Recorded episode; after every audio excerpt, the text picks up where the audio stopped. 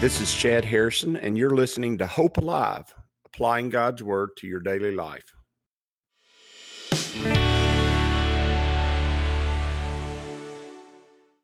Hi, this is Chad Harrison, and I am the teaching pastor of Lake Community Church and have been serving as a pastor for 25 years. I'm also a practicing attorney. This podcast is designed to help you study God's Word and find God's will for your life. I pray in the name of Jesus right now that God would open up his word to you and allow you to see him and to know his will, that you might glorify him and that you might walk in faith and power each and every day, especially today, in Jesus' name. So we're in Genesis chapter 6, and this is an important passage in a lot of ways. If you really want to understand some of the New Testament that's going on and what's going on in Scripture throughout the Bible, Genesis chapter 6 is an important event in Scripture. It's the flood. It's the beginning of explaining the purpose and the reasons for the flood, what happened when that happened, and what caused that to take place, and what was going on.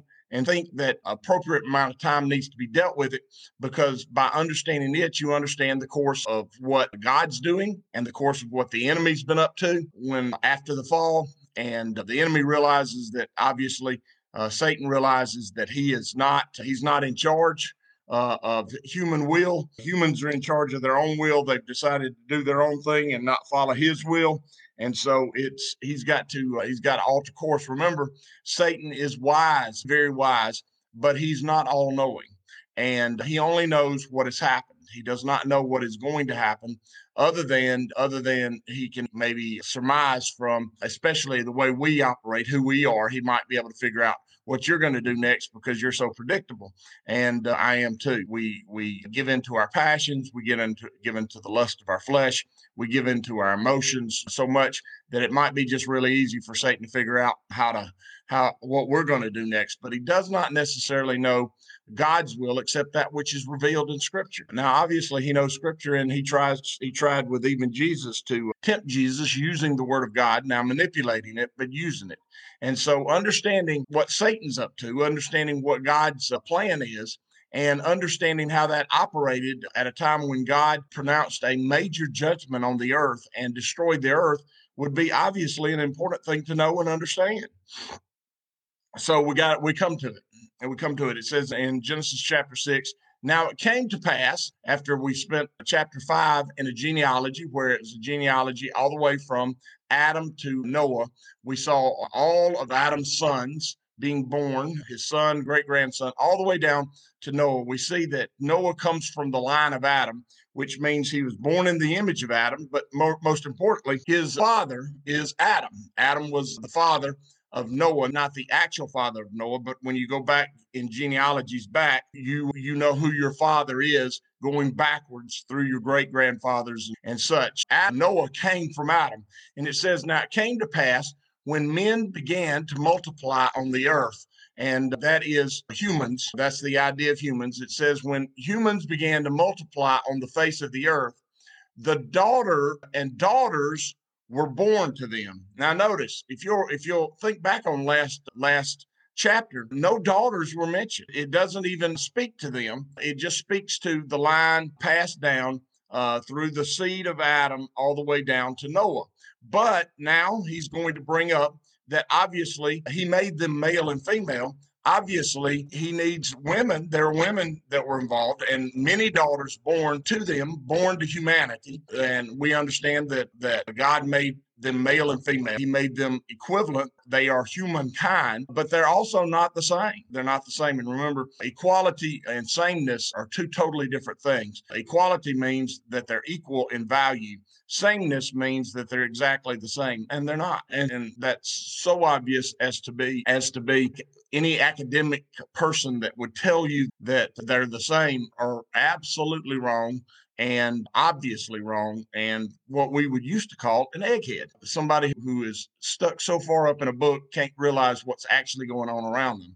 And he says, now it came to pass, and you can see I'm passionate about that. He says, now it came to pass when men began to multiply on the face of the earth and the daughters were born to them, that the sons of God saw the daughters of men. Now, it defines two groups of people here. It's obvious who the daughters of men are, because when we interpret Scripture, we use Scripture to interpret Scripture, and that's important. It says the sons of God saw the daughters of men. We know that the daughters of men from verse 1 are the females that were born of humankind. It says, now it came to pass in verse 1, that men began to multiply on the face of the earth, and daughters were born to humanity. We had sons and daughters being born. And you say, why isn't it obvious who the sons of God are? It could be obvious. It could be real obvious that they're just people too. And that could be the answer to this. That could be the answer to it, other than they're not called the sons of men. They're called the sons of God. And notice the daughters are not called the daughters of God. They're called the daughters of men. So there is a difference there. In fact, there is a clear phrase that is used there to describe the sons of God. The phrase used there is being Elohim. And Elohim is the common name in the Pentateuch, or the first five books of the Bible. It's the common name used for God. In the New Testament, in Greek, the common name for God is Theos. And so the common name for God in the Old Testament, especially starting in Genesis chapter 1, in beginning, God created the heavens and the earth. That's actually in beginning. Elohim created, the gods created the heavens and the earth. So these are the sons of Elohim, and that's an important distinction. Now, I'm going to tell you that scripturally speaking, when you run across something like this that's very unique, is something that seems to be something that you don't really quite understand, the best way to interpret a phrase like this or a passage like this is to use Scripture, interpret Scripture. That's what we did with the daughters of men, because we went back to chapter 6 and it told us that daughters were born to humanity. And so they would obviously be the daughters of mankind, or the daughters of men. And that's obviously speaking to what was talked about in verse 1. But in verse 2, it uses the phrase, the sons of God. And obviously, if I'm going to use the same interpretation technique, the sons of God would not be the brothers of the daughters of men, because that's two different phrases. If we were going to talk about the brothers of the daughters of men, we would call them the sons of men, just like the daughters of men. And even in the garden, when they ate of the fruit of the tree, one of the curses, or one of the prophecies given to Eve, was that her seed, not Adam's seed, but her seed, would crush the head of the serpent. And so it's important that that God is making distinctions. And when Scripture makes a distinction or makes a difference, clearly makes us a distinction or a difference, and it gives us an insight, we need to search it out and look for it. We need to understand it, because if we don't do that, we're going to miss out on the whole meaning of a passage of Scripture. And like I said, chapter 6 is such an important passage of Scripture that we need to look at it. All right? We need to know where this phrase, sons of God, or B'nai Elohim, is used. We need to know where that's used. It's used twice in this chapter. It's going to be used just a little bit later to describe the same group of people, the sons of God. But it's also used in the book of Job. It's used here and the book of Job. Interestingly, if you said, what makes Job and Genesis, what makes Job and Genesis important? What about Job and Genesis are similar to each other? How are they similitudes to each other? The way they are similitudes to each other, similar, is that they are the two oldest books in the Bible. And you say, well, Genesis is obviously the oldest because it starts with the very beginning. In all actuality, chronologically wise, and when the book was written, Job is an older book because Job was written before Moses was alive. And Moses wrote the first five books of the Bible, Genesis, Exodus, Leviticus, Numbers, and Deuteronomy. He wrote the first five books of the Bible, known as the Pentateuch. And he wrote them after the book of Job was written.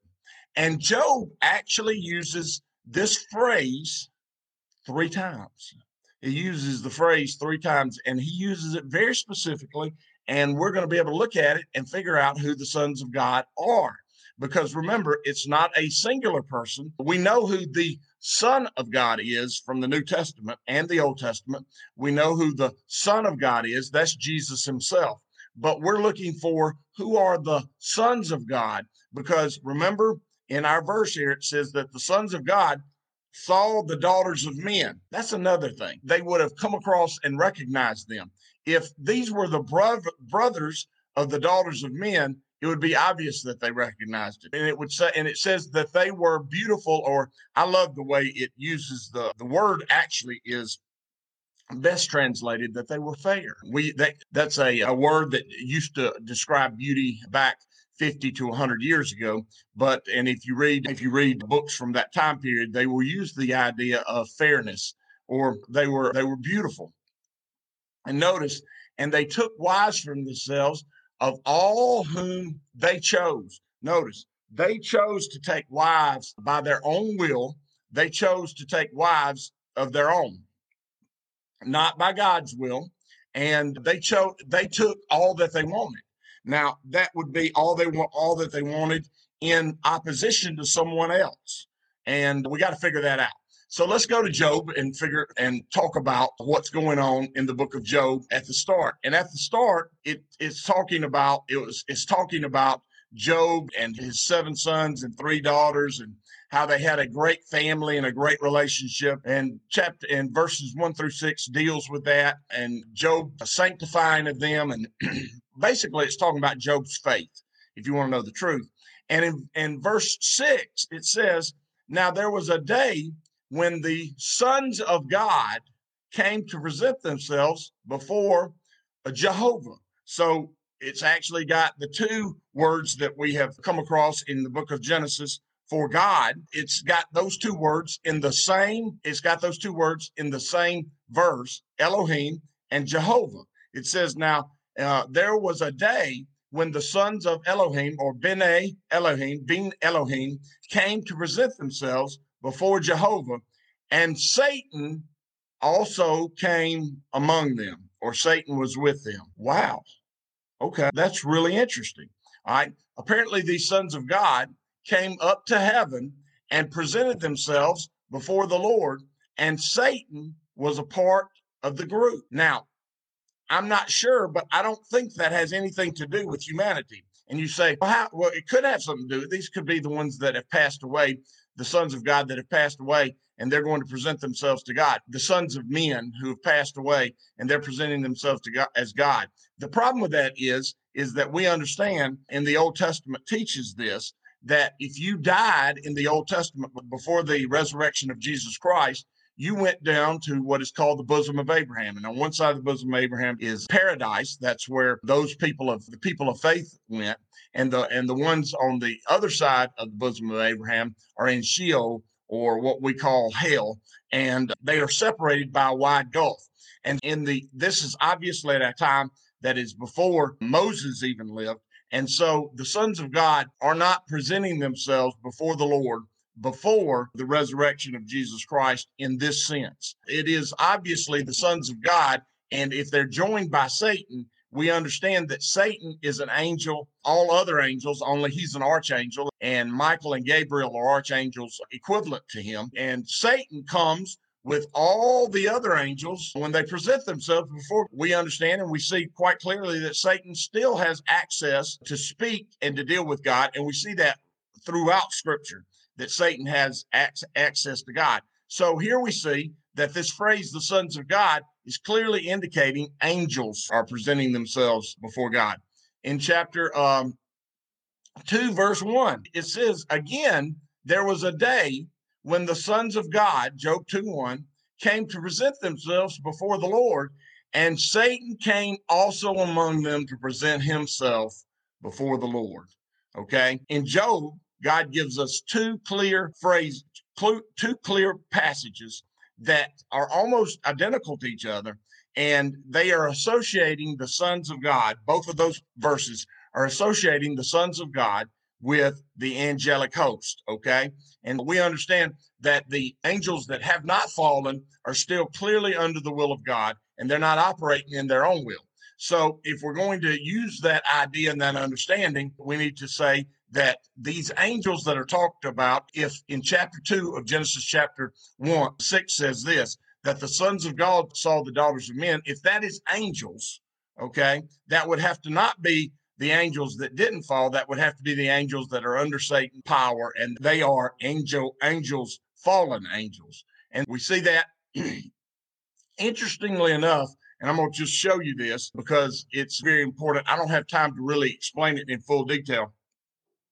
But that phrase is used one more time, and I believe it's talking about the angels in heaven that are not fallen angels. It's used in Job 38:7, and it says, and it's talking about when God created the heavens and the earth. It says, when the morning stars sang together and all the sons of God shouted for joy.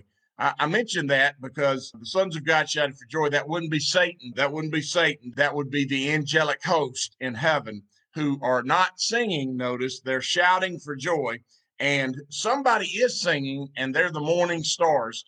And I'm just giving you a little hint right there. Morning is always has to do with resurrection, okay? Morning is a picture. It's always a scriptural picture of the resurrection. So whoever these stars are, they have to be resurrected stars. And it's not just one of them, it's many. So I wonder who the morning stars are at creation who sing. And the answer is it's us, because those whom the Father gives to Jesus, Jesus gives them eternal life, which is life outside of time. And so in Job, the oldest written book of the Bible, God reveals that there is going to be a group of people who are resurrected and have eternal life, and they're resurrected stars, and they sang at creation. So the question is, when did you begin? You began when you were born, but when you received eternal life, you have always been. You live outside of time. That's just a little bit of insight into that.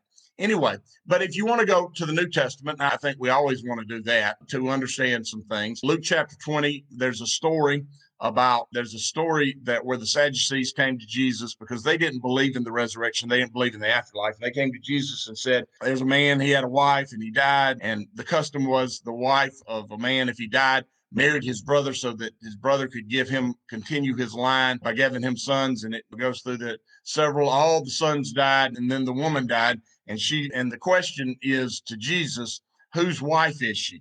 And Jesus answers and this is in Luke chapter 20 and verse 34. It says, Jesus answered and said to them, the sons of this age marry and are given in marriage, meaning the sons of this time period. It's interesting he uses that phrase. He doesn't say the sons of men. He says the sons of this age. He's not talking about the age to come. He's talking about humanity in its state right now. He says the sons of this age are married and are given in marriage, but those who are counted worthy to attain that age, meaning the age to come, meaning the eternal age, he says, and the resurrection from the dead, and it gives you that understanding that there's an age to come, and those who live in that age, those who are a part of that age, are those who are resurrected, meaning they have eternal life. That explains that Job passage, by the way. He says, and the resurrection of the dead neither marry nor are given in marriage, nor can they die anymore, for they are equal to the angels and are sons of God, being sons of the resurrection. So what he's saying there is that humans, once they're given eternal life and once they die and go to eternity or wake up in eternity, once that happens, they neither marry nor are given marriage. Now, that doesn't mean that you're not married, but that doesn't mean that you don't have that personal relationship, that intimate relationship that you had with the people on the earth, because we clearly are, that's our treasure in heaven, is the relationships that we have. It's not talking about that. What it's talking about is that we're not going to be out there looking for somebody to get married to, because there's not going to be a need for that anymore. Why? Because we're not going to be propagating the species anymore. There's not a need for that. But quite clearly, who is the sons of God in that passage? The sons of God are believers. They're people who are given eternal life through the resurrection of Jesus Christ. One other passage that there's several passages in the New Testament. One of them is Galatians chapter 3, verse 26. For you are all sons of God through faith in Christ Jesus. We understand that sons of God can be angels in the Old Testament.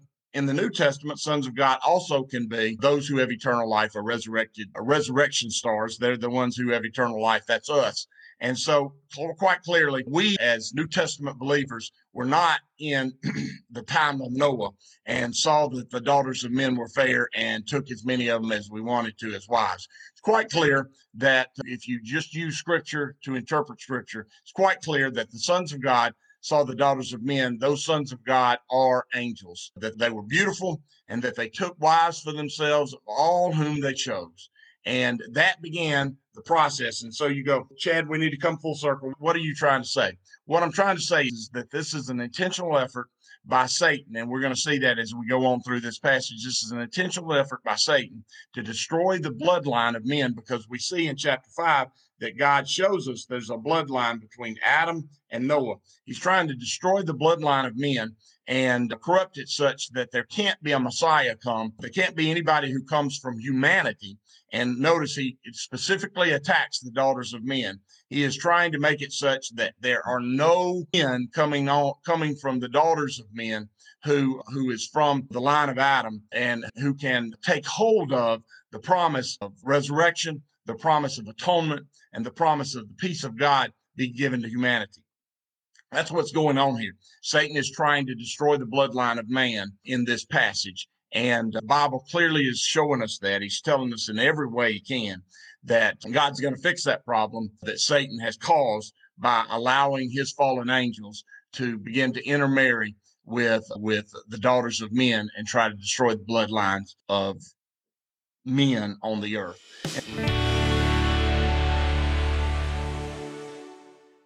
As you go today, I pray that the Lord will bless you and keep you, that he'll make his face to shine upon you, and that he will give you hope and peace today in Jesus' name.